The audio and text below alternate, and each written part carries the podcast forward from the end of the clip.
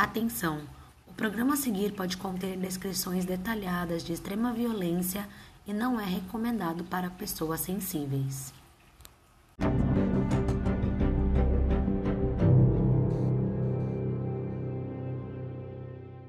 Oi, pessoal, eu sou a Mai. E eu sou a Nath. Sejam muito bem-vindos ao Clube do Terror e no programa de hoje nós temos uma presença muito especial. Nath, quer contar quem é? É o Bruno, do canal Ninguém Perguntou, e eu sou muito fã dele, assim, muito fã do conteúdo dele. Ele fala sobre crimes, livros, tudo que eu amo. Tudo que eu amo, então eu não vou dar spoiler. Vocês têm que ir lá e conhecer a página dele, porque, gente, tá incrível o conteúdo. É, meu nome é Bruno, eu tenho 22 anos, é, eu moro aqui em Natal, estou morando aqui fazendo faculdade. Eu Legal. faço publicidade e propaganda. Vou me formar agora esse ano. É, eu comecei agora na quarentena, eu comecei um podcast também.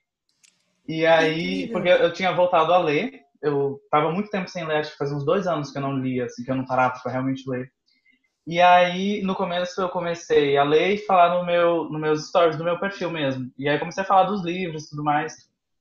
E o pessoal começou a gostar, começaram a interagir bastante, pedindo para eu falar mais sobre os livros. E aí eu tive essa ideia de abrir um podcast. E aí eu abri, é, um, eu criei um novo perfil, né? Aí eu criei o um podcast que se chama Ninguém Perguntou, mas Vou Falar.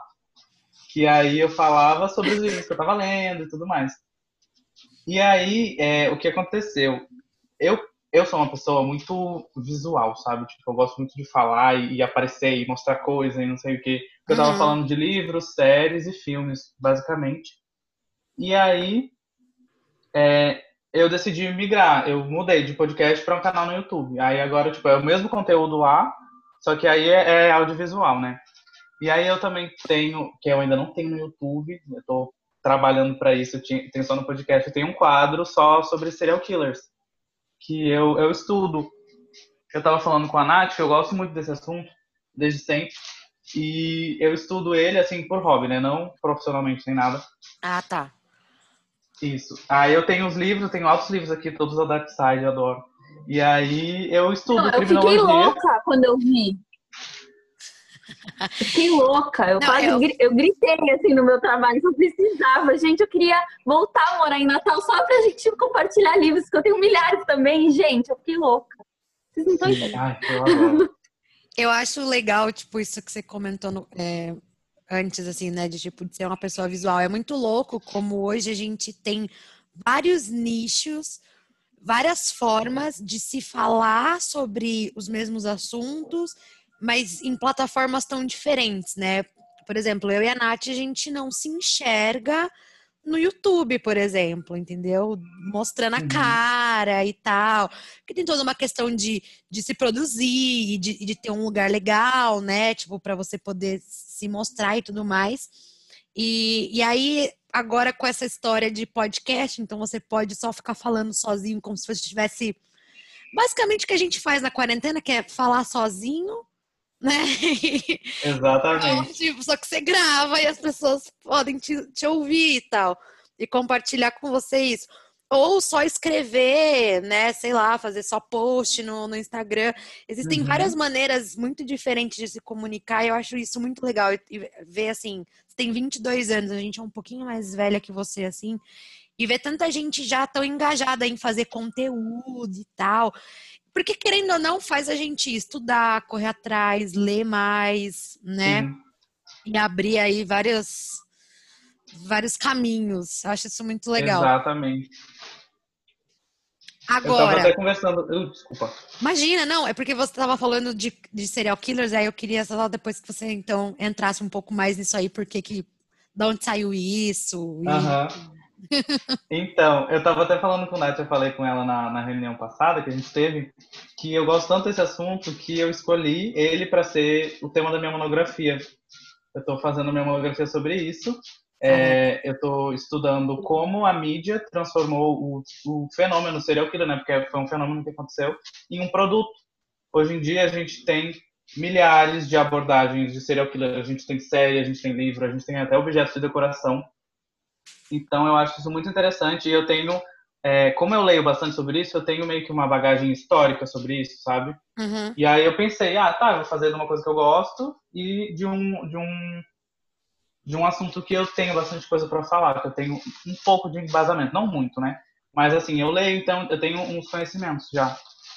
E sobre serial killer, é estranho, né, falar que tipo, ah, eu adoro serial killers, porque eles são muito estranhos, eles são esquisitos. Não são pessoas boas. Exato. A pessoa fica assim, o quê? Como assim? Exatamente. Você já aquele negócio. É, então, é. Não, Já, calma, deixa eu gosto, te cuidado. explicar, é porque. É, exatamente. Não é, não é bem assim, né? Que eu gosto, sabe? É que assim, eu gosto, mas é, é um, um outro gostar. Até você tentar explicar pra pessoa. É, é tipo tentar gosto- entender o porquê, né? exato, é é exato isso. Exatamente isso. Eu gosto de falar que, tipo, eu tenho esse fascínio porque eu acho muito doido como a mente deles funciona para eles fazerem o que eles fazem. Sim. E, tipo, É uma manipulação. Exato, e é uma pessoa que pode, sei lá, ser o meu vizinho, sabe? E a gente não sabe das coisas. Pode ser literalmente qualquer pessoa. E aí eu Sim. fico só, meu Deus, como é que pode uma coisa dessa acontecer no planeta Terra? Aí eu tenho que ficar lendo, e vendo essas coisas que eu gosto.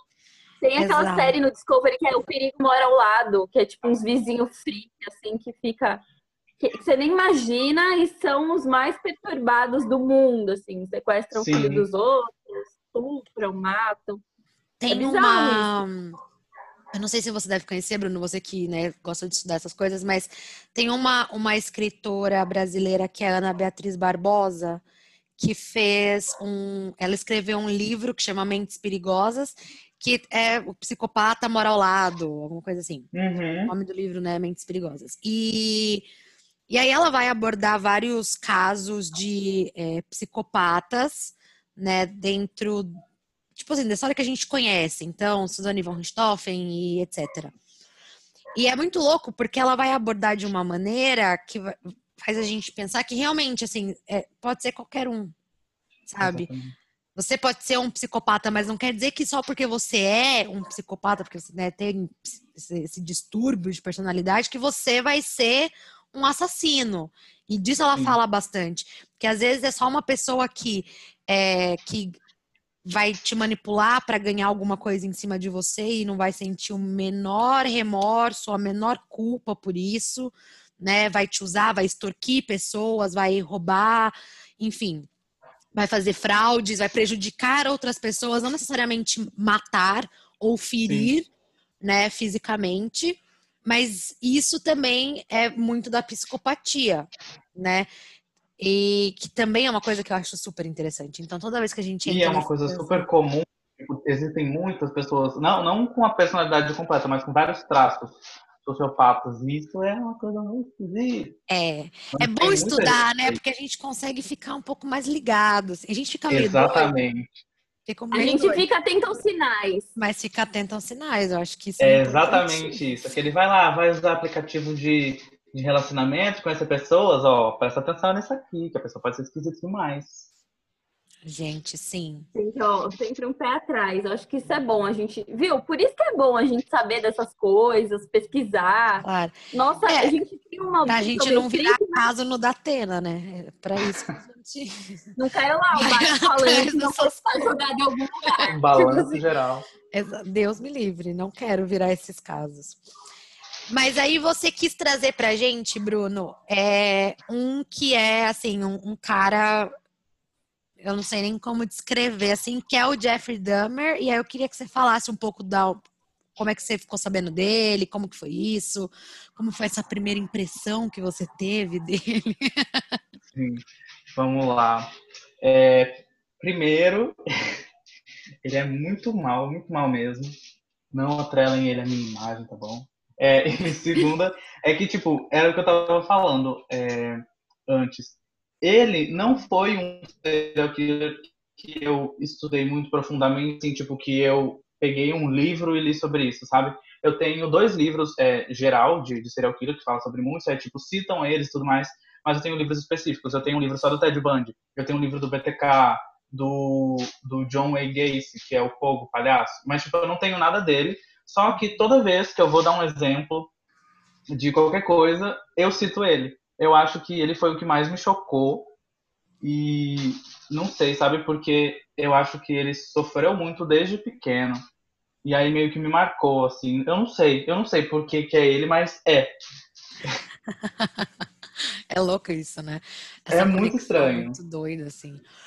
É... Talvez seja porque ele é LGBT também, mas não, acho que não, sabe? Porque isso não é um não é um, um fator tão marcante para mim é, no que ele fez. Óbvio que é um, que é um fator muito marcante para ele. Mas só que pra mim, tipo, é mais é, ele comia pessoas. Literalmente. Literalmente. Jantava. É. É, assim, isso é uma coisa interessante de, de se mencionar, essa questão da, da sexualidade. É, a gente percebe muito nessas, nessas pessoas, assim, que tem sempre muito conflito, né? Tem sempre muita coisa, sei lá, por trás, né? Nunca é 100%, uhum. nunca sente 100% bem com quem ele é. Em alguns casos, né? Tem outros que, que ok.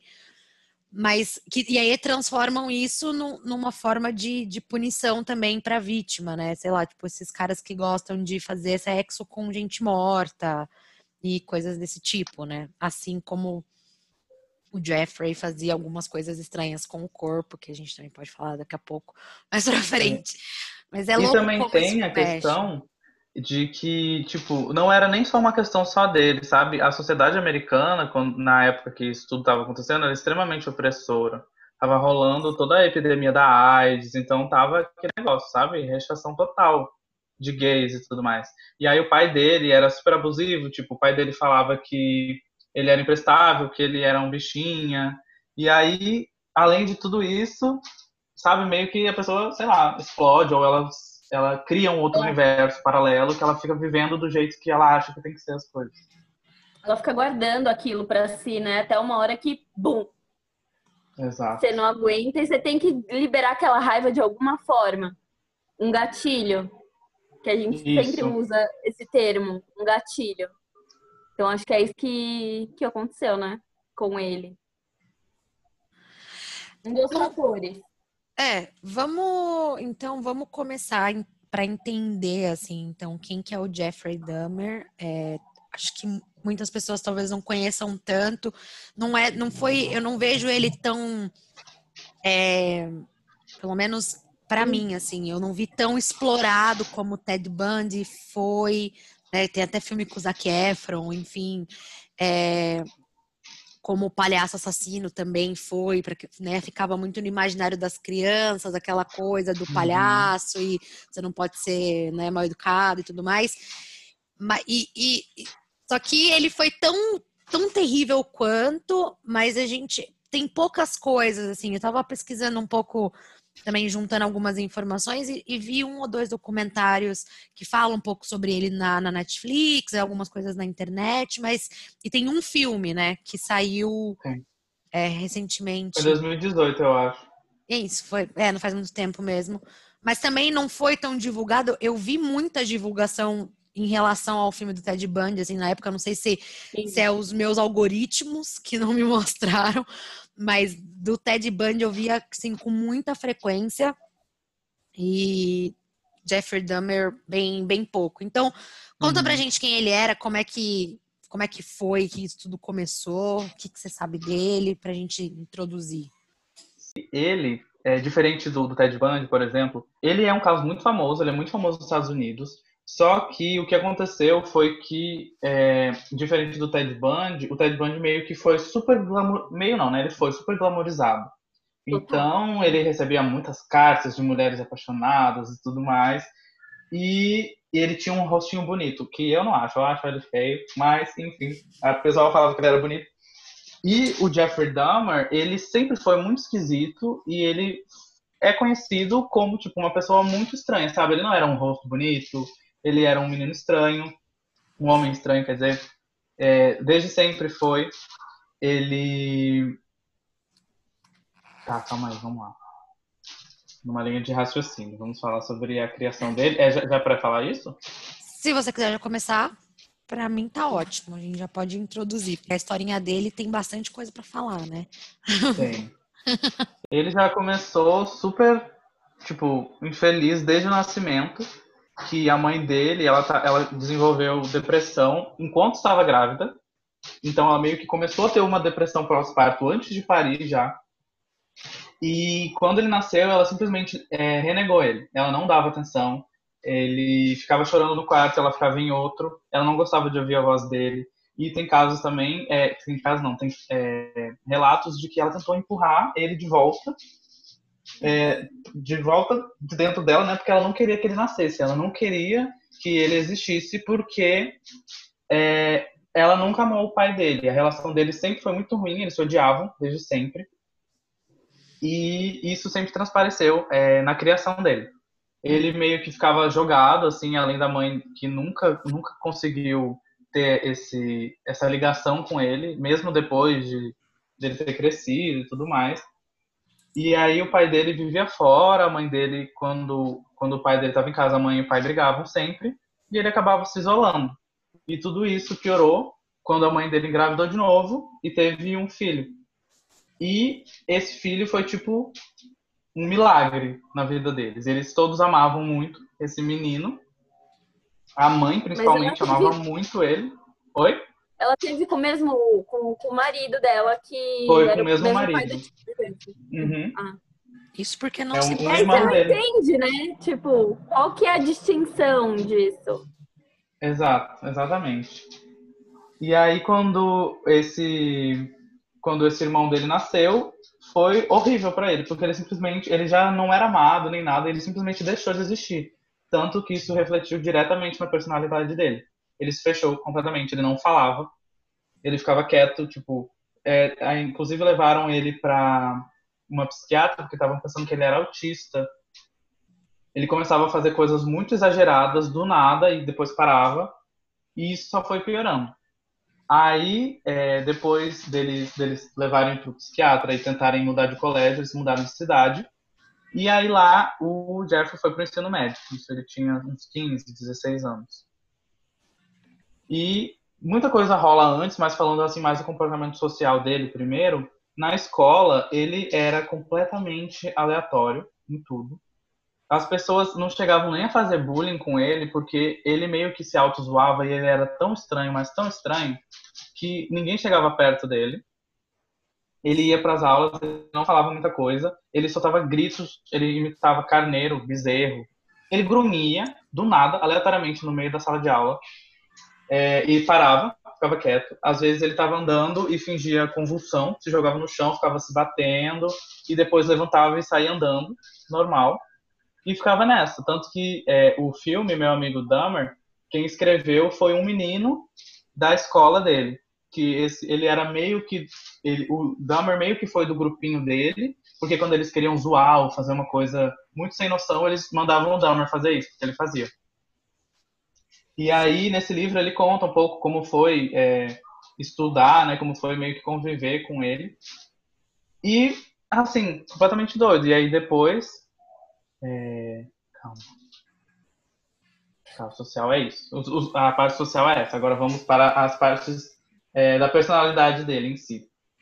O pai dele era taxidermista, é, então ele mexia com, ele empalhava animais. E aí, por causa disso, ele tinha esse hobby de pegar, ele, ele andava do colégio para casa. E era meio distante, né? É, é igual aqueles filmes americanos, né? Que eles ficam andando na rodovia ele parece chegar em casa. Um Norman Bates, assim, né? É, é uma coisa muito estranha. Falando assim, não consegue imaginar, sabe? É. E aí, ele voltando da escola, ele recolhia animais mortos da, da rodovia, levava para casa. Ele sempre andava com um monte de saco plástico na, na mochila e ele saía andando e colocava um monte de bicho. Chegava em casa e no fundo das casas tinha um casebre de madeira que era tipo o laboratório dele. E aí lá ele tinha várias coisas que, o, que ele pegava do pai, tipo ele tinha soda cáustica, tinha bisturi, esses, esses negócios de costurar e tudo mais. E lá ele ficava abrindo o corpo dos animais mortos e mexendo lá, vendo como é que funcionavam os órgãos. Aí depois ele ele colocava na soda cáustica e quando tinha só o osso ele tirava e colocava na parede, ficava fazendo umas coisas. Aí tipo, ok, vamos lá, vamos pensar igual uma pessoa normal. esse seu filho é uma pessoa muito esquisita. Porque todo mundo sabia disso. Tipo, os pais dele sabiam que ele fazia lá, reclamavam do fedor, inclusive. Mas, tipo, beleza, é um hobby muito estranho que ele tem. O menino já não se expressava, vamos deixar assim. Só que aí o que aconteceu? É, as coisas foram piorando, obviamente. Ele começou a pegar gato da rua e levar para lá e começar a fazer microcirurgias. Ele tentava castrar bicho vivo, sem nenhuma, nenhum tipo de anestesia nem nada. É, ele já tentou, inclusive, grudar dois gatos juntos, costurar os dois juntos. Ele pegava peixe, ele gostava de grampear sapos na, na, em árvore. E eu acho que o mais absurdo de todos foi uma vez que ele estava andando na floresta, que, né, eles moram num, num, uns matos, assim, atrás bem grande. E aí apareceu um cachorro da vizinhança. E ele decidiu que seria legal enfiar uma estaca na cabeça do cachorro e colocar a estaca no chão e deixar lá. E aí ficou sentado, rindo, achava engraçado. Ele falou isso em entrevista, que ele decidiu porque ele achou que seria engraçado ver a cabeça do cachorro lá. Essa cena, inclusive, aparece no filme, só que não, não é a, parte gráfica, só aparece o cachorro que dá a entender que ele fez isso ou não. É, mas, assim, isso já mostra um grande traço da, da personalidade de um serial killer. Eu estava vendo aqui, que eu lembrei que eu falei com a Natália, eu não pesquisei o um nome, mas tem esse nome aqui que eu acho que é o nome mais científico, que é a tríade McDonald. McDonald's não igual ao McDonald's, é Mac, M-A-C. Uhum. Que são três características é, comportamentais de pessoas que têm vários traços, tipo, de sociopatas e que possivelmente podem ser serial killers. E o primeiro é a en... enurese, enurese noturna, que é fazer xixi na cama. Só que é fazer xixi na cama é, na puberdade já, na idade sei lá, na adolescência. Não é igual criança, porque criança isso é super normal. Mas Sim. agora na, na adolescência já não é. Inclusive, isso é um. Pode também ser um reflexo de abuso, abuso sexual, pode ser. Aí o segundo é pirotecnia. Pirotecnia? Não, meu Deus. Não, não. É Piromania, pirotecnia é fogo. É, eu acho que é pirofagia, é fogo de não é? É piromania. Ah, tá. Piromania. Que é, de que é atração, atração sexual por fogo. Isso realmente acontece. E é o, é o mais comum, inclusive, entre os serial killers. Quase todos eram incendiários. E aí eles sentem tesão pelo fogo, pelas chamas, pela destruição. Eles têm isso. E o terceiro é exatamente essa crueldade com animais. Que o Dahmer tá escrachado, né? Aí, e Nossa. aí, no caso, assim, só para não preocupar ninguém que tá ouvindo, não é ou um ou outro ou outro, são os três, entendeu? Tipo, meu Deus, eu fiz xixi na cama quando eu tinha 12 anos, eu sou um serial killer. Não. Gente, não entrem em desespero, calma. É, são essas três características juntas. E a gente fala de crueldade não é queimar a formiga com lupa, não é jogar sal no sapo. O que é uma baita cozice, inclusive, jogar sal no sapo, Sim, não façam isso. Gente, não ensinem seus filhos a fazerem essas coisas. Exato. Mas coitados. E aí, tipo, vendo daí, já, já tem todas as cartas na mesa, sabe? Olha, seu filho não não bate bem na cabeça, ele precisa de acompanhamento. Seu filho vai surtar a qualquer momento e vai fazer uma merda gigante. Exato. E aí, eu acho que o eu acho não, o estopim na, na vida dele foi quando ele tava no, no terceiro ano, porque lá são quatro anos né, de ensino médio. Não, são cinco anos de ensino médio. Ele estava no terceiro ano, ele tinha 15, 15 para 16. E aí os pais dele finalmente se separaram. E o que aconteceu quando eles se separaram? Os dois começaram a brigar pela guarda do irmão dele. E cagaram completamente para ele. Então, o pai dele saía, tipo, a mãe dele saiu de casa, e o pai dele saía, ficava dias, dias fora, ele ficava sozinho em casa. E aí ele começou a beber muito. Ele começou a pegar dinheiro do pai. Primeiro pegou as bebidas é, que tinha em casa, mas depois começou a, a pegar dinheiro, roubar, fazer pequenos é, furtos Gente, e bebia toda anos? hora, tava sempre bêbado, pro colégio bêbado. 15 e 16. E tava, assim, loucamente, e ele tava bebendo porque essa vontade de fazer o que ele fazia com os animais, nos seres humanos, estava ficando muito forte nele. E ele só conseguia esquecer ou deixar isso pra lá bebendo. E aí, foi nessa até que ele não conseguiu se segurar. Tanto que, tipo, o primeiro assassinato dele, ele tinha 18 anos só porque ele ficou sozinho na casa, porque o pai dele depois voltou. É, eu acho que a mãe ficou com a guarda, não tenho certeza. Mas aí depois que acabou essa luta, o pai dele voltou para casa, pegou umas coisas e foi embora e ele ficou sozinho lá. E aí ele tipo mandava dinheiro aleatoriamente, mandava 200 dólares por mês, que ele gastava tudo com bebida, e ele ficou sozinho em casa, só com os pensamentos, deixou de ir para a escola e tudo. E aí com 18 anos, ele cometeu o primeiro assassinato. Que ele pegou o carro e saiu andando e tinha um menino pedindo carona é, na rua, assim, né, na rodovia, que estava tendo um festival lá perto. Nesse dia, ele pediu carona, eles conversaram, ele chamou ele para ir para casa dele beber umas cervejas. Eles foram lá, ficaram e depois ele matou esse cara e jogou o corpo no, no ácido que tinha do da casinha dos fundos. E depois disso, ele foi servir no exército. Ele viajou, foi para a guerra lá, eu não, eu não lembro qual foi a guerra. E aí ele ficou 10 anos sem matar ninguém. Isso, eu acho que isso é uma das coisas mais marcantes do Jeffrey Dahmer, essa pausa. Geralmente não é tão longa assim, são coisas de meses, a cada dois meses. E aí, à medida que eles vão matando, quanto mais eles matam, mais curto esse período fica, porque ele meio que fica viciado nisso. Só que o Dahmer começou muito novo, 18 anos, e teve uma pausa muito longa. Ele demorou 10 anos para conseguir, para fazer o segundo assassinato. Mas aí também quando ele fez, foi só ladeira abaixo.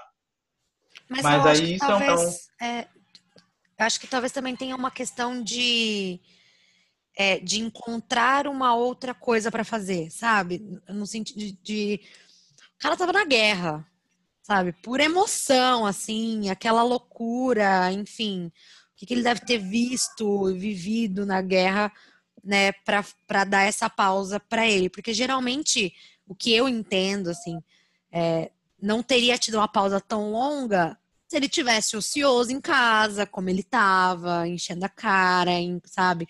Mente vazia, oficina do diabo, né?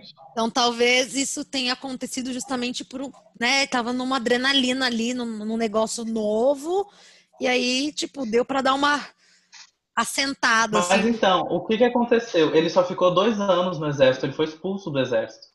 Porque ele assediou é, dois meninos lá e tudo mais, ele até foi preso. Ele foi preso duas vezes durante o tempo que ele estava servindo. Nossa. E aí ele foi expulso. Sem contar voltou. também o contexto aí... histórico que você já tinha comentado, né? Em questão Exatamente. De... E, tipo, além de todos esses traumas que ele já vive desde sempre, ele ainda foi pra guerra, sabe? O, a destruição psicológica que uma coisa dessas faz é absurda. E ele já não tinha mais nada. E tanto que quando ele voltou da guerra, ele estava em outro universo. Ele foi preso várias vezes já antes de fazer o, de cometer o segundo assassinato por exibicionismo. Ele se masturbava na frente de crianças, ele saía na rua pelado, se masturbava na frente de crianças, aleatoriamente. Ele tentava aliciar é, menores de idade e tudo mais. E quando ele foi questionado do porquê ele estava fazendo isso, ele falou, não foram exatamente essas palavras, mas ele falou tipo, ah, eu quero que elas vejam que tá tudo bem ser assim, que não tem problema ser desse jeito, que é normal. Ou seja, a pessoa tá vivendo uma outra realidade já, ela não tem mais noção de nada.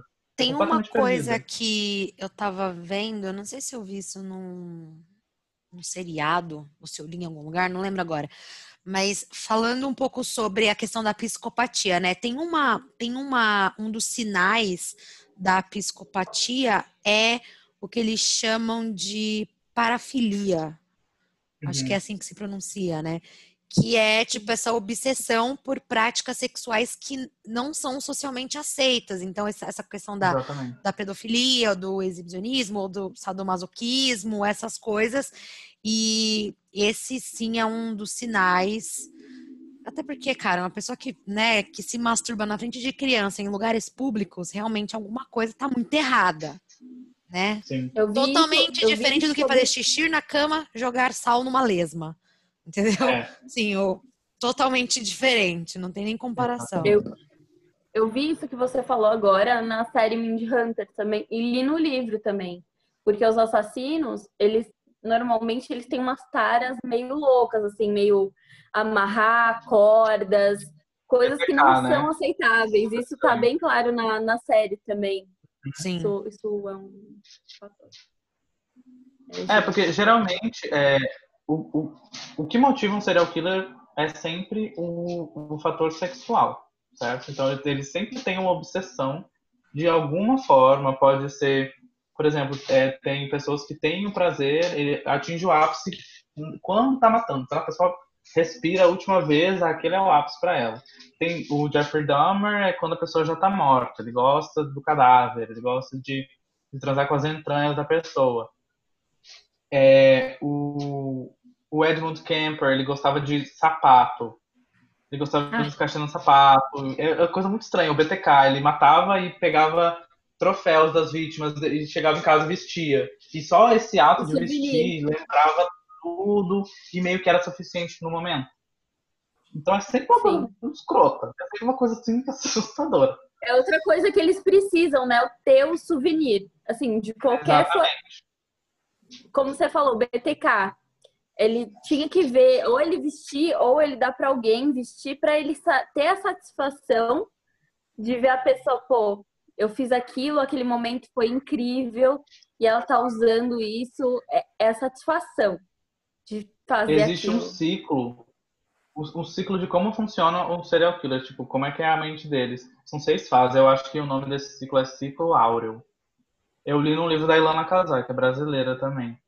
É, eu não vou saber certinho quais são as seis fases agora, mas a primeira é a primeira fase começa logo depois que ele, a, que ele comete a ação que é o ápice para ele. Pode ser o assassinato, pode ser o estupro, pode ser a morte, qualquer coisa.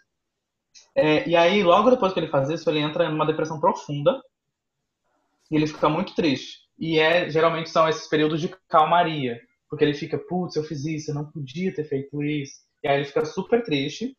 E aí depois ele começa a fantasiar isso, começa a ele precisa fazer alguma coisa em relação a isso que não seja só pensar, porque pensar já não é mais o suficiente.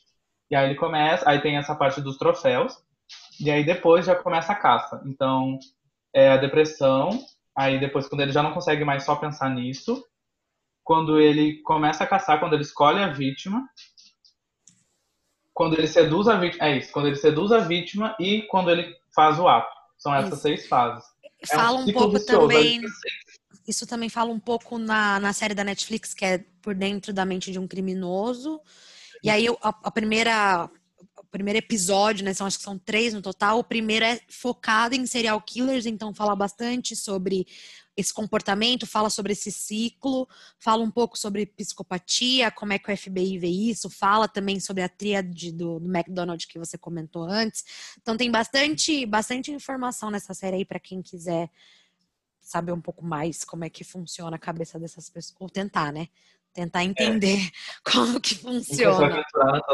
aí. Exatamente. Bom, acho que a gente não precisa entrar em, em é, assassinato por assassinato, mas só para a gente vamos tentar entender como que era o modus operandi, então, do, do Dahmer. Como é que que, que, geralmente ele fazia, né? Onde ele encontrava essas vítimas, como é que ele levava para casa dele. Então, como é que era o modus operandi dele, assim, nessa, fase maluca? É, sobre o perfil de serial killer, geralmente eles caçam onde eles estão em questão tipo social. Por exemplo, um serial killer branco, hétero, mata mulheres brancas hétero. E é, é, muito difícil, por exemplo, é porque o, o serial killer ele não age, ele não comete crimes de ódio. Matar para ele não é revolta, não é nada, é uma paixão. Então, por exemplo, um, um homofóbico que que esquarteja uma travesti, por exemplo. Ele não é um serial killer, ele é um homicida, escroto pra caralho. O serial killer, ele tem prazer nisso. Ele, ele não faz isso porque alguém mandou ele, ou ele sente que precisa fazer isso. Isso meio que faz parte dele. Então, geralmente, héteros matam héteros, gays matam gays, pretos matam pretos, brancos matam brancos. Só que ele foge um pouquinho desse padrão, porque ele, ele visava é, pessoas, grupos de minoria, no geral. Ele matava só meninos, é, quase todos foram menores de idade, não foram todos, ele matou 36 meninos, apenas 36. Gente. E eu acho que a grande maioria era menor de idade, e os que eram maiores eram tipo 22, 23 anos. E funcionava assim, ele ia nesse, nesse pessoal, geralmente era mais pobre, ou pessoal, é, é, pessoal de periferia, ou aqueles pessoal aqueles menores de idade que querem fazer merda, uhul. Aí ele chegava de carro, falava, ah, você quer beber, você quer usar droga, é, entra aqui, eu te levo lá em casa, a gente bebe, conversa um pouco. Ou ele dava dinheiro, te dou 5 dólares se tu, se tu entrar aqui no carro comigo. Aí levava para casa, ele era absurdamente bom de papo. Na verdade, não, não é nem bom de papo, ele era extremamente manipulador. Então, meio que ele conseguia fazer tudo o que queria, sabe? Se a pessoa é, falasse não, ele conseguia fazer a cabeça da pessoa para ela ir. E aí ele chegava na casa dele, eles bebiam, e aí eles ficavam, às vezes ele ficava com a pessoa viva ainda, e às vezes não. É, mas aí, aí é que tá, tipo, ele era extremamente é, manipulador e controlador. Tinha que ser tudo do jeito que ele queria. Se ele levasse, se uma pessoa fosse de bom grado pra casa dele, estivesse lá bebendo, e aí ele, ah, vamos ficar, e a pessoa falasse não, ele ficava muito puto e matava a pessoa na hora. Aí se a pessoa falasse sim, aí ele ia lá, ficava, até que ele cansava e matava. E matava depois. É, tipo assim, ou seja, Exatamente. o resultado, na verdade, ia ser sempre o mesmo. É só que você vai, você, a sua resposta para né, para as iniciativas dele é que vão determinar se vai ser mais cedo ou mais tarde. Exato. Exatamente. Então está Mas aí. Exatamente. Isso. É isso. E aí, é, no começo ele fazia isso na casa dele, que, o, que os pais dele moravam, só que aí ele teve que entregar a casa por causa de hipoteca, que ele não pagava nada, né? Ele só comprava bebida. E aí ele foi morar com a avó. E aí ele levava as pessoas para casa da avó dele, matava lá e deixava o corpo lá na casa da avó. Gente, e ele ficou muito tempo. Um pingo de respeito, ele ficou né? muito tempo lá. Até que depois é, ele se mudou para um outro prédio, que ele morava sozinho, morava no apartamento. E aí lá foi o grande covil dele. Porque lá, como era só ele, ele podia fazer o que quisesse. Então, é, além de matar, né, além de, de, matar as pessoas, ele era, ele era necrófilo, ele gostava de transar com o corpo morto, e ele também ainda era canibal. É, ele inclusive falou. Ai, agora é aquela parte. Ele falou que a parte que ele mais gostava uma das partes do corpo humano que ele mais gostava eram as entranhas aqui da barriga, do estômago. Que ele adorava abrir o estômago das pessoas e transar ali, que era quentinho, que era que era gosmento, sei lá, e era o ápice para ele. Lá para ele era a melhor parte do corpo. E além disso, além de, né? É, então, cara. Não, mas aí, é, mas aí entra aquela história que eu contei para vocês dois já, que é bizarra Meu. e juro, gente, eu tenho que que eu desacredito que isso realmente aconteceu, entendeu? Mas aconteceu. Da mãe lá da menina, a médica, falar, ah, mano, que a mulher com buraco na, buraco na barriga, o cara metia no buraco da barriga dela e ela não queria fechar aquele buraco, gente. Por causa dele. Porque dava prazer, ele penetrava e ejaculava lá. Que nojo, meu Deus, eu não soube disso, eu fiquei muito passado. Não, tipo, você não. Gente. Exato, porque, tá, porque, e até porque é um relato de uma pessoa que é próxima de uma pessoa que você conhece, entendeu? Não é tipo um Jeffrey Dahmer da vida que, né, miles away e tal, é, muito tempo atrás. Não. Trabalho. É, entendeu? Tipo, minha, minha tia conhece e aí ela falou, gente. Não, é gente, é chama a polícia, faz alguma coisa, salva essa mulher. Ninguém faz alguma coisa com essa mulher. Se você estiver escutando, mulher, saiba que isso não é normal. Liberte. Fecha esse buraco. Não é mulher, esse buraco. Fecha esse buraco e leva esse homem. O universo já te deu tantos buracos, sabe, para serem bem trabalhados. Para quê, gente? Ai, Desculpa, Bruno. Pro, prossiga, prossiga. Não, mas é, é, esse, esse fato não podia passar, sabe? Tinha que contar, porque eu fiquei extremamente traumatizado. Até hoje ainda estou. Gente, eu tô super traumatizada. Menina me contou no passado, isso eu já tô, ainda tô traumatizada. Quando você falou nisso, eu falei, ah, eu lembrei de uma história sobre isso. E, gente, pelo amor de Deus, quando vocês iriam acontecer numa coisa dessa, gente, ajuda essa pessoa. Dá fecha uma luz da mulher, Fecha o buraco da mulher, tipo, faz a força. Deus me livre. E aí, ele, né, além de matar, ele comia. E ele comia várias partes. Ele passava dias comendo o corpo. E ele era uma cerimônia. Ele preparava tudo como se fosse uma janta super chique, como se fosse um filé mignon ao molho, ao molho madeiro. Ele pegava a coxa, ia comendo, ele temperava. Não, ele não comia crua, ele tinha que temperar por causa do gosto. Ele queria um gosto mais requintado. E além disso, é, ele, o corpo ficava lá, né, dias. Então, tipo, ele, ele matou uma pessoa aqui, mas ele tem duas apodrecendo ali no, no outro quarto. Então, ele temperava não só por causa disso, mas também por causa da podridão, né? E, além disso, ele fazia literalmente objetos de decoração com o corpo das pessoas. E foram encontrados, assim, até foto. Para quem quisesse ser traumatizado para sempre, procurar no Google encontra. É, ele pegava, ele derretia o, as pessoas no ácido sulfúrico e pintava o crânio. Pintava assim, ah, verde, aqui uns detalhes rosa, não sei o quê, e colocava na estante da sala dele. Literalmente, abre a porta e tu via tudo isso. Quando ele foi preso, encontraram uma cabeça inteira dentro da geladeira dele congelada, várias partes assim na geladeira, tipo para cozinhar, e na pia da cozinha tinha um pênis cortado assim como se fosse uma grande cenoura numa numa tábua. Ele estava fazendo a janta, era uma sopa de pinto que ele estava fazendo. Literalmente. Sopa de pinto. Literalmente. Me para mais receitas. Não, agora, não, agora que você falou, né, dessa, dessa parte dos. Você não conhece ninguém que faz isso, né, amigo? Pelo amor de Deus. Ai, pelo amor de gente, Deus. Não, não estaria aqui para contar. É, não, falando essa questão de souvenirs, é porque recentemente eu estava assistindo American Horror Story de novo, né, a segunda temporada. E o Bloody Face ah. faz isso, né? No, então, tipo, quando ela chega lá na, na, casa dele, aí tem o crânio que tem, tipo, umas balas dentro, assim, os uhum. abajur com pele de pessoas. Aí você falou, agora eu, eu lembrei. Mas o que eu queria que você falasse, você estava falando já da, né, de quando ele foi preso, mas ele foi preso porque uma das vítimas conseguiu fugir, né? E tem todo um rolê aí nessa. Então, eu queria que você falasse um pouco, acho que é Tracy Edwards acho que é o nome. Ah, o nome eu não vou saber. Mas alguma coisa assim, mas enfim, o sobrevivente. Todo, todo serial killer sempre tem uma história que, tipo, ele podia ter sido pego há muito tempo atrás do que ele realmente foi pego. A polícia sempre faz um trabalho muito bosta. E no caso dele não foi só uma vez, foram duas. Teve, du, tiveram duas vítimas que fugiram do covil dele.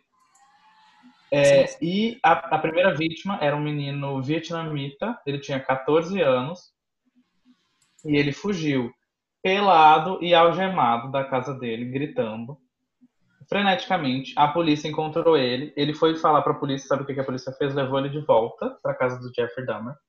E o Jeffrey abriu a porta e falou: "Não, não é nada disso. Ele, ele é meu namorado, ele é maior de idade, só que ele estava bebendo. A gente gosta, a gente tem esse fetiche de algemas e a gente estava brincando.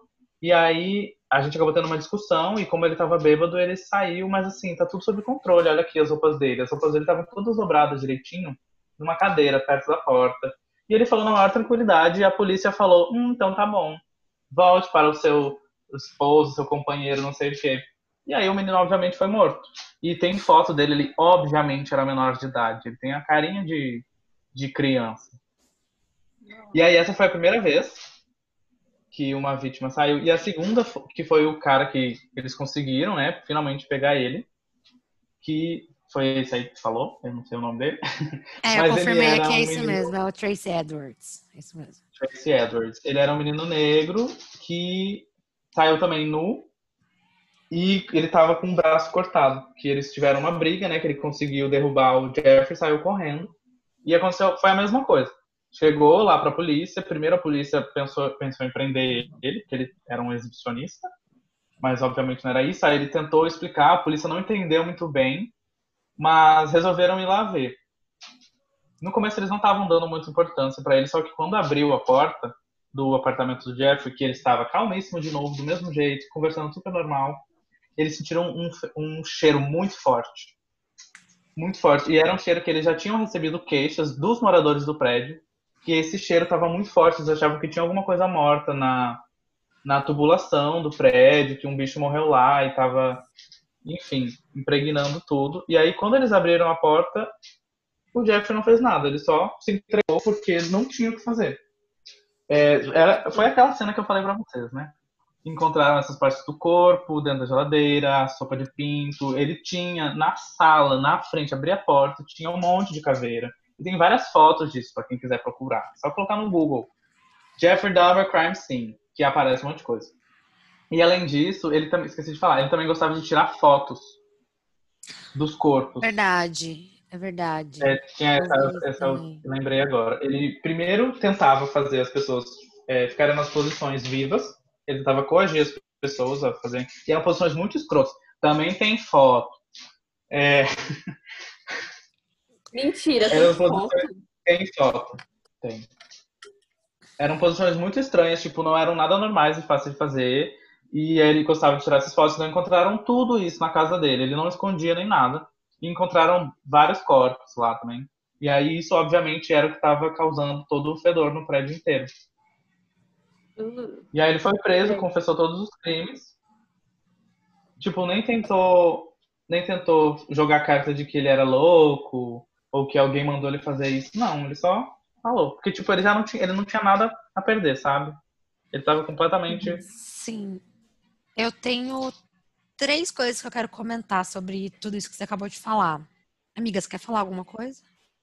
Eu quero, não, depois eu vou perguntar uma coisa, mas pode falar. Tá, eu tenho então três pontos que eu quero comentar. Primeiro é a questão das vítimas que uma que quase sobreviveu, né, e a outra que felizmente sobreviveu de verdade. É...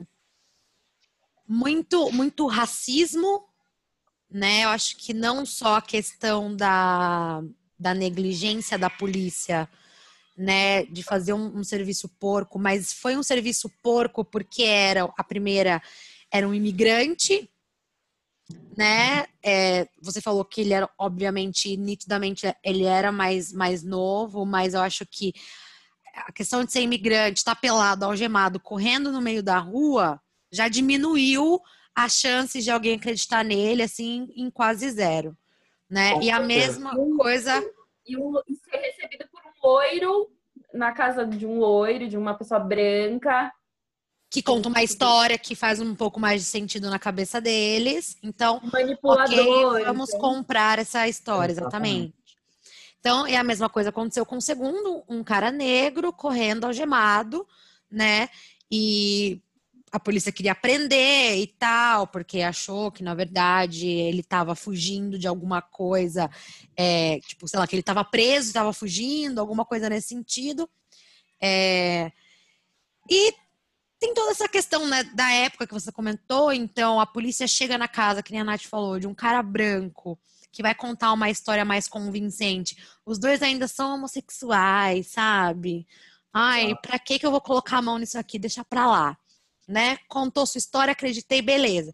Então, eu acho que esses são é, são pontos que deixam a gente meio revoltado, assim, porque realmente alguma coisa poderia ter sido feita antes, né?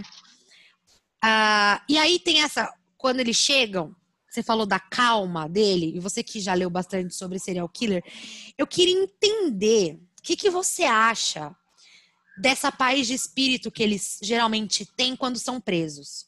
Porque dos poucos, assim, eu não, não, sou, não leio e assisto mil coisas sobre, mas o pouco que eu já vi de alguns que me chamaram a atenção, eu nunca vi nada no tipo resistiu à prisão, sabe? É, geralmente eles tentam, se eles vão tentar dar uma manipulada, contar uma história, sei lá, mas não sei, parece que eles estão esperando sempre por aquele momento. É, essa é uma sensação que eu tenho em alguns casos, uhum. assim, sabe? É como se eles estivessem sempre esperando que aquilo ia acontecer. Tipo, eu não tenho muito o que fazer agora. Já me pegaram, já sabem. E isso ia acontecer em algum momento. E tudo bem. Você acha que isso Cara, acontece? É uma... Pode falar, depois eu falo. Não, pode falar. Depois eu falo. Fala, não, amiga. Eu, eu ia falar que é tipo uma diferença muito gritante, assim, você dele ser tão eu vou não vou reagir, não vou nada. E outra, outra diferença é o Ted Bundy, que fugiu da prisão, emagreceu para fugir pelo buraco, pulou janela, resist... inventou mil não, histórias mirabolantes na cabeça é, mas, dele. Mas ele esperou, ele foi preso, ok, e chegou lá, ele começou a maquinar o que, que ele ia fazer, entendeu? Eu não, você não vê ele causando, tipo, arrumando briga, sabe? Fazendo algazarra. Não, o tempo Só inteiro. que assim, ele foi preso e, e ó, ele, vou. eles não reconheceram ele. Não reconheceram ele. Ele estava totalmente diferente da primeira, depois da fuga dele, da primeira fuga. Ele Sim. estava totalmente reconhecível, irreconhecível. Então, ele foi uma pessoa que ficou planejando. E o Dahmer parece que não, que pra ele tá bom, tô preso. Ah, foda-se. Tipo, é, é- essa é a diferença uhum. que eu não, não consigo entender, assim.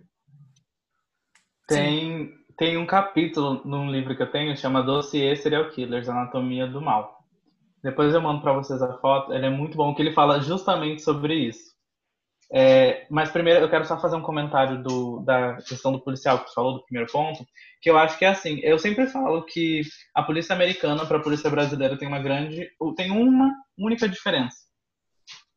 É que a polícia brasileira, ela finge que essas questões raciais e que essas questões, tipo, que não são o padrão, que não são o popular, que não são a maioria, Uhum. não fazem tanta diferença. Lá nos Estados Unidos isso é ab- abertamente escrachado desde sempre.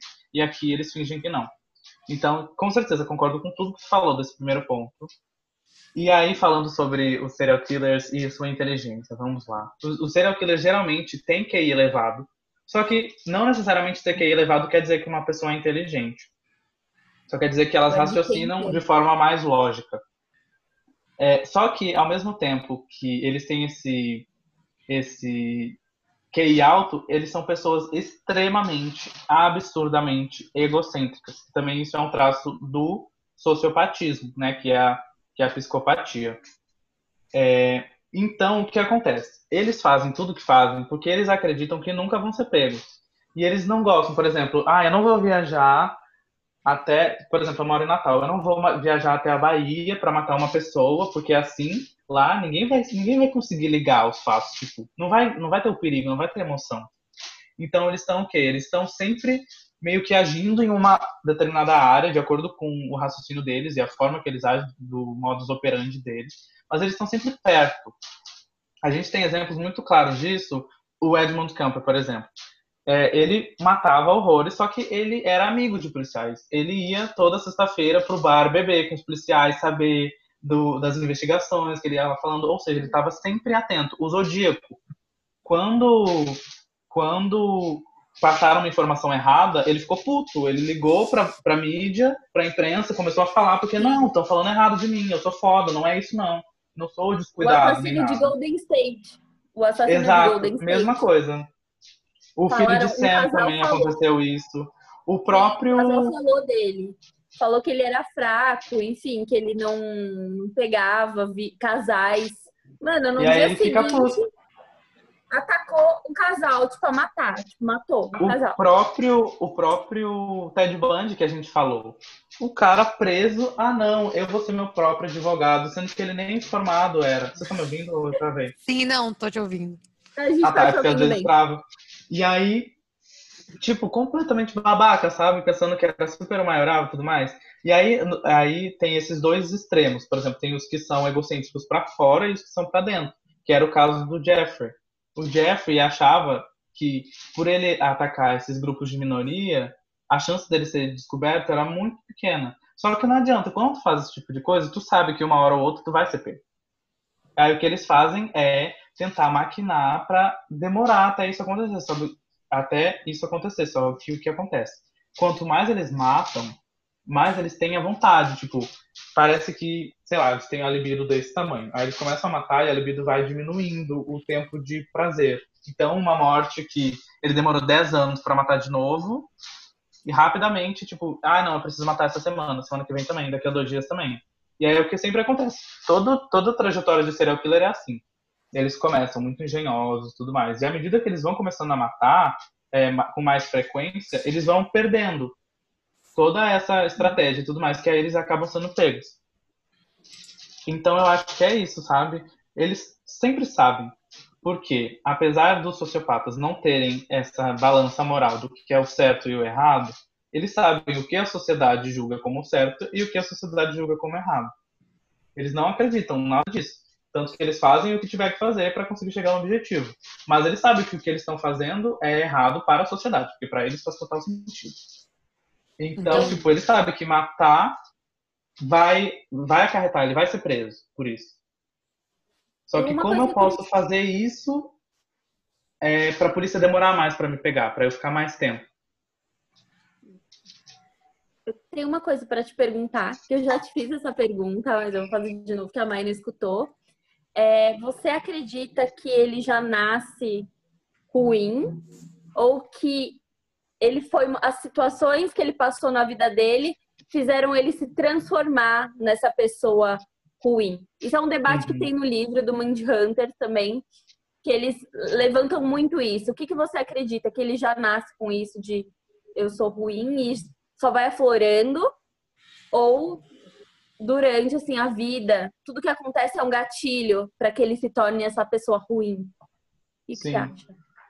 É, então, a psicopatia, quer dizer, sociopatia, que agora mudou o nome, não é mais, tipo, eles não usam mais psicopata, aí eles usam sociopata. Mas, enfim, essa é uma questão de nomenclatura. Ela é um desvio psíquico, né? Então a pessoa, ela nasce com esse desvio. Só que o que acontece? Dependendo da forma que ela é criada, da forma, das experiências de vida que ela tem, isso pode ser é, consequência para mais coisa, pode se desenrolar para coisas mais pesadas ou não. Então a gente tem é, pessoas que tipo têm traços sociopatas, mas que não matam ninguém nem fazem nada. Elas só são pessoas cuzonas, geralmente. É, e, e elas têm esse limite, sabe? Elas chegam no limiar, porque elas tiveram uma criação ok. Só que casos como ele, que nunca, nunca soube o que era o amor, não que eu esteja defendendo, obviamente não, né, gente? Ele matou 36 meninos, comeu, enfim. Mas olhando mais para uma, uma, questão mais humanitária, mais pessoa, um ser humano, não é uma coisa. Eu acho que tudo isso influencia muito. Eu não acredito que ninguém nasce mal ou nasce bom. A vida é feita de experiências e a personalidade vai se montando é, ao decorrer do tempo. Isso já, isso é um fato, né? Isso não é um, uma coisa que uma pessoa acha. Isso já foi comprovado. Só que aí no caso dele, é, tipo, como que ele ia reproduzir uma coisa boa se ele nunca teve nenhum carinho na cabeça? A mãe dele não ama ele desde que ele nasceu, sabe? Então, a gente pode até ver, geralmente os estupradores, eles sofreram abuso quando eram crianças. Então, o que acontece? A gente meio que reproduz o que aconteceu com a gente, porque a gente tem, e isso é uma visão tipo, pessoal e, e não é não é genérica, tipo, cada pessoa pensa de uma forma. Mas eu acredito que a gente meio que vive de acordo com a forma que a gente foi criado. Então, se meu pai ama minha mãe, ele chega, dá um beijo de boa noite antes de dormir, é, nela fala que ama, para mim isso é ok. Agora imagina uma pessoa que nasceu numa casa onde a mãe chegava todo dia com um cara diferente, que o cara batia nela, que batia nele, que tava lá sempre com drogas, álcool, tipo, ela não sabe que isso não é normal, porque para ela sempre foi normal, ela sempre viveu desse jeito.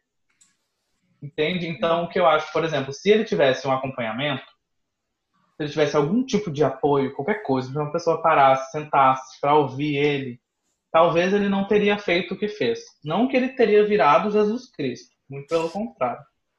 Mas talvez ele não teria matado ninguém, por exemplo. Ele só teria que fazer um acompanhamento psiquiátrico para sempre e tomar remédio e tudo mais. Mas não é o que acontece, né? Mas Exato. você acredita aí... que um acompanhamento com, com alguém, assim, um psicólogo, talvez mudaria ele? Porque é o que eu tinha te contado. Meu irmão tem um caso, a mãe não sabe. Mas o meu irmão Ilan, ele. Ai, gente, não queria falar o nome do meu irmão, mas tudo bem, falei. E... É, vou colocar. E... a gente já falou dele no outro episódio, mas tudo bem. Ele, minha mãe, ele tava com alguns problemas na adolescência e minha mãe falou: eu preciso levar ele num psicólogo. Só que aí ela escutou, ela pegou o telefone assim por acaso para ligar para uma amiga. Ela acabou escutando ele falando com a minha tia o seguinte: eu vou no psicólogo e eu vou falar o que ele quer ouvir e vou ser liberado. Eu vou jogar com ele você entende que ele já, já tinha aquilo na cabeça, ele já tinha beleza, vou falar o que ele quer ouvir. Isso aconteceu com o Ed Kemper também. Gente, meu irmão não é nenhum serial killer, tá? Pelo amor de Deus, não quero queimar o filme do meu irmão. Não, eu conheci seu irmão, ele realmente, não sei, né? Posso estar enganada. Pelo que parece. Mas eu acho que ele é uma boa pessoa. É, não sei, assim, né? Hoje eu acho dia, hoje em dia. isso que você tá falando é, é muito.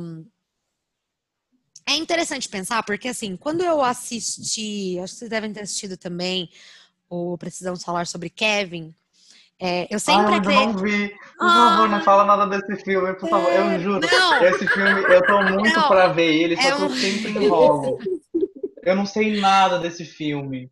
Não, mas Nada. assim, o que eu vou é falar. doido, a gente nem liga pra spoiler. O que eu vou falar não é tipo, nossa, eu acabar com a experiência do filme. Não. Na verdade, é aquela ideia de. É, é mais ou menos o que a gente tá falando. As pessoas, elas nascem ruins ou elas se tornam ruins. O filme vai Uhum. falar um pouco sobre isso, né? Então, quando. Eu acredito nessa mesma coisa que você falou. Eu acho que ninguém nasce é, ruim. Acho que a situação né, pode transformar essa pessoa numa pessoa ruim.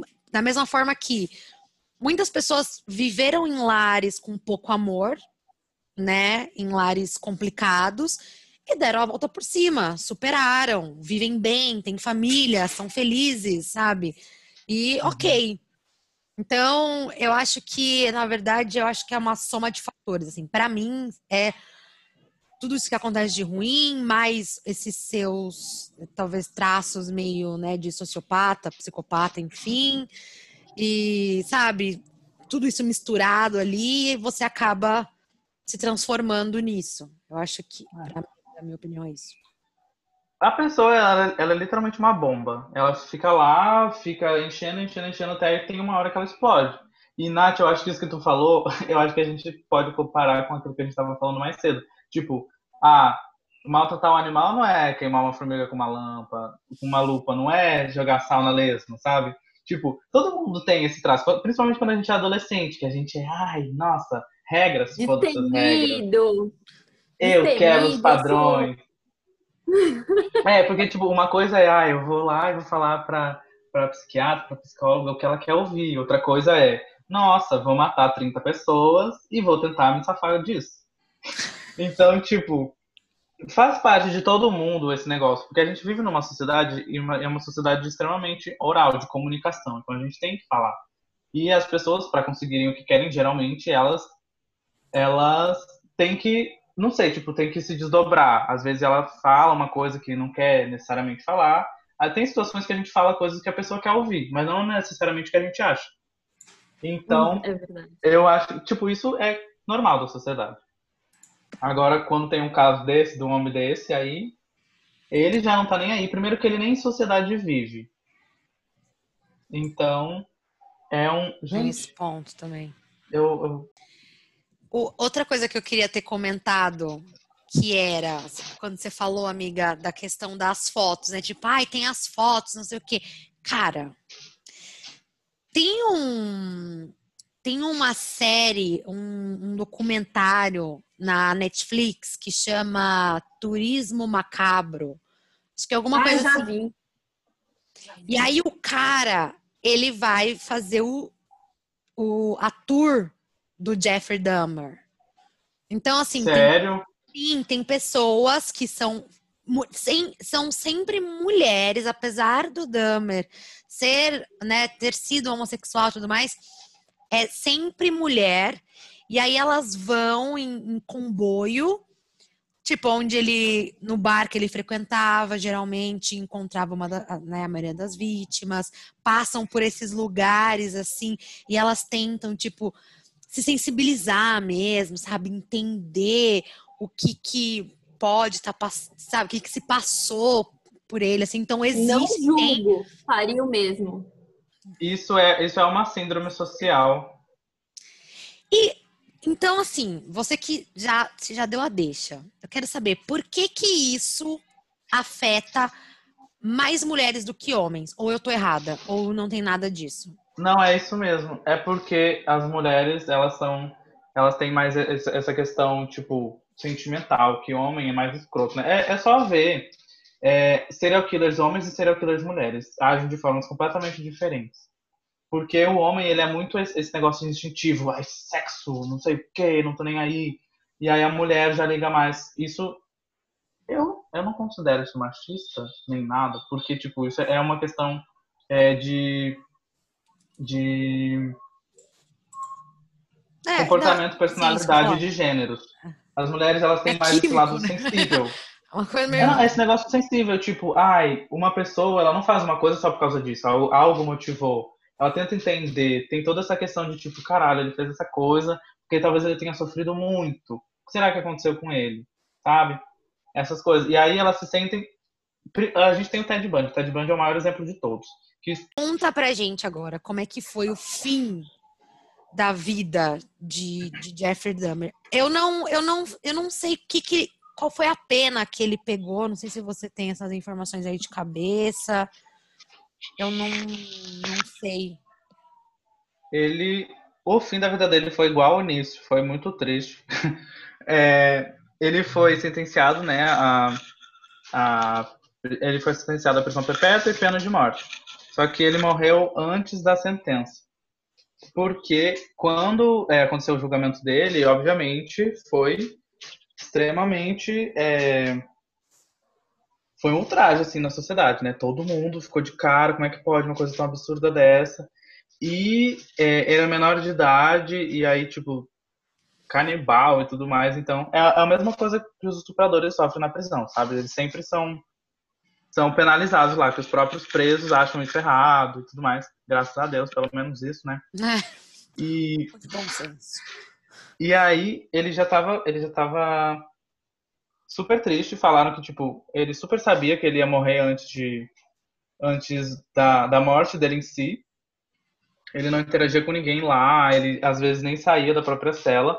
E aí numa madrugada, um preso entrou e bateu com uma tipo uma coisa de pia ou foi uma barra de metal? Foi um desses dois. Uma louça, tipo de vaso, sabe? Aquela parte de cima. Ou uhum. uma barra de metal. Eu não vou lembrar certinho qual dos dois foi agora. Uhum. Que eu falei no, na minha TV de casa, não trouxe os dados super certinhos. Mas Sim, ele foi uma conclusão que ele morreu. Aí, tipo, ninguém socorreu ele, as pessoas sabiam, mas ninguém socorreu. E não foi uma, uma morte rápida também, sabe? Não foi bateu, morreu. Ele ficou lá meio que. É. E aí. Aí foi essa a morte dele. E aconteceu à noite, todo mundo soube o que aconteceu, ninguém fez nada. No outro dia, e olha lá, morreu. É, quem que vai lamentar, né? Tipo. Pois é. Querendo ou não. Quem que, vai, quem que vai amigo? Falar, tipo, né? Oh, meu Deus, que pena, que coisa, porque, sabe? Acho que é o que as pessoas, na verdade, esperam, né? É, é e ele, tipo, ele nunca cadeira, tentou. Né? Ele nunca tentou passar uma imagem que ele não era. Desde o início foi, tipo, eu fiz isso, ele, ele confessou todos os assassinatos, ele falou tudo que ele fazia, horrível. Assim, sem remorso nenhum, sabe? Então, tipo, ele ele já não tinha nada a perder, ele nunca teve nada a perder na real, porque ele não se tratava, ele não se tratava bem, ele nunca se considerou nada, então o que ele fazia era mais subsistir, não era nem existir. É muito triste pensar isso, porque, tipo, foi uma vida toda, sabe? Beleza que não foram tantos anos assim, mas imagina. Não, é, é, exatamente. É muito doido, né? Você viver desse Ai, jeito. gente, olha, assim, é, tudo que ele fez foi muito foda. Mas eu acho que na, a vida dele poderia ter sido diferente se as pessoas que tipo, pai, mãe, dessem uma atenção de fato. Aquele menino que vocês falaram, aquele caso, é, é Bernardo, eu acho que é o nome dele, né? Sim. Ai, ó, então. Se ele tivesse um vizinho igual o Bernardo tinha, por exemplo, talvez já faria alguma diferença, mas ele era completamente vazio, sabe? Sozinho, quer dizer. Bernardo foi um grito de socorro que. Nossa, eu fiquei muito mexido com, com esse episódio. É, porque é muito triste você pensar. E assim, e é o que a gente estava falando antes, né? Da questão do nascer ou se tornar mal. Porque o Bernardo, ele tinha tudo para ser realmente uma pessoa horrível. Mas ele não teve nem a chance de saber se ele seria ruim ou não, né? Isso, inclusive, comprova. É, comprova não, é outro argumento que a gente tem para tipo, a pessoa nasce boa ou nasce ruim. Não é assim que funciona. Porque ele vivia num ambiente extremamente escroto e ele era uma pessoa super amorosa, super carinhosa, super do bem. Sim. Então, tipo. Exatamente. Eu acho Verdade. que não tem uma, uma regra, sabe? não tem, não tem uma coisa que a gente fala, isso é um fato, é assim. Porque cada pessoa é singular. Exato. É muito maluco, gente, você ficar pensando nessas coisas realmente. Porque a gente não não tem muito como assim, olhar e falar, é, é isso, sabe? É preto no branco e acabou. Não tem isso. Não tem. É simplesmente impossível. É... Amiga, quer falar mais alguma coisa? Não, eu fiquei pensando no Bernardo agora. Só Minha eu tenho uma coisa para falar é, sobre os serial killers no geral. Porque eles meio que, tipo. Isso é só uma curiosidade, na real. é, eles ninguém falava muito nesse assunto tudo mais até os anos eu acho que é, os anos 80 entre 60 e 80 que eles simplesmente explodiram principalmente nos Estados Unidos. Tipo foi aí que virou um fenômeno e tudo mais. E eu estava lendo pesquisas científicas sobre isso o que explica esse grande surto de pessoas muito más meio que ao mesmo tempo intervalo de tempo muito curto foi a Segunda Guerra Mundial.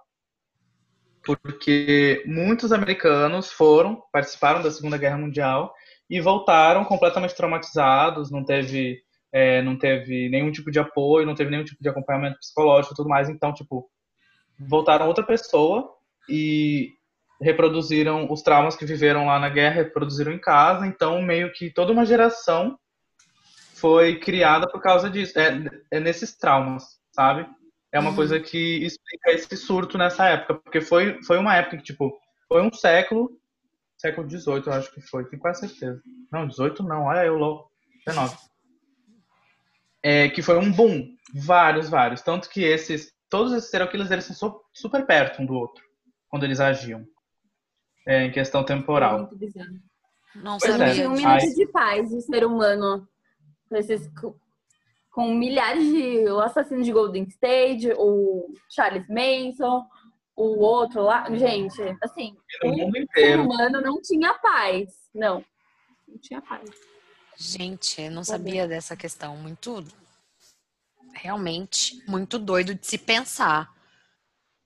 Eu vou ficar com isso na cabeça agora. É, é... Muito, é uma coisa só que, tipo, vai, vai ter consequências daqui a anos e anos e anos e anos. E as pessoas continuam dando importância para essas coisas, sabe? Ai, não, acompanhamento psicológico é besteira, não sei o quê. É, pode ser uma coisa mínima que vai mudar a tua vida lá pra frente, sabe? Tipo, por que, que as pessoas continuam não dando importância para isso? Sim, não, faz total sentido. É, eu acho que é porque nesse caso em específico, assim, é muito difícil você pensar em, em maneiras de ter ajudado, né? Assim, o que, que poderia ter sido feito para melhorar a situação dele, já que ele tinha tantos traços desde muito novo, né? Daquela questão dos animais tal, você já vê que tem muita frieza, tem. Então, talvez pudesse melhorar, ou talvez não, talvez esse fosse realmente o destino dele e era isso, não tinha como ser diferente. Mas chocada. Bruno, muito obrigada. Eu adorei o papo, foi incrível. Amiga, ah, eu também. alguma coisa? Nossa, eu tô tipo, mano, eu acho que esse final para mim foi assim, falar do Bernardo e, e comparar as situações, eu acho que para mim não cestou. Exatamente. Tá Tô com a lágrima escorrendo aqui, assim, né? A lágrima rolou. Testando totalmente chateado, assim. Eu Sim, uma coisa sobre o filme, meu amigo Dahmer, eu, tava, eu até falei pra Nath, é o seguinte, esse filme, ele não é um filme tão bom, Uhum. Ele é mais para quem quer mais conhecer a história do Jeffrey Dahmer mesmo, sabe? Tipo, não é um, um filme, vamos assistir um filmaço aqui agora. É um filme, ele é mais bibliográfico, não acontece muita coisa. Ele é super esquisito, porque o Jeffrey Dahmer é super esquisito. Mas ele é interessante para quem quer conhecer sobre. Eu acho que eu já vi, porque alguns elementos que você falou me, fez, me fizeram lembrar de um filme que eu assisti na Globo, de madrugada, assim, tipo, Corujão. Eu não tava conseguindo dormir e eu lembro de ele entrar num carro e aí tem aquela casa atrás, disso eu me lembro, só que eu lembro que era. Quem faz ele é o, o Ross Lynch. Vocês já assistiram, sei lá, o mundo, o mundo não sei o que de Sabrina? Sim, ele faz, acho que Team Beat ah, sim, também. é esse mesmo. Isso, é esse, esse aí. Ele muito esse aí. cabelo preto, preto, preto. Não é, é esse. Miga, não é esse. Não. Será? Não, ele é não é. Loiro. Porque é. ele é loiro, já começa por aí. Mas então, para fazer o personagem, não tem essa. Tipo, para fazer o personagem, a pessoa muda. Não, ele é loiro no filme. O Dummer é loiro, Sim. amiga.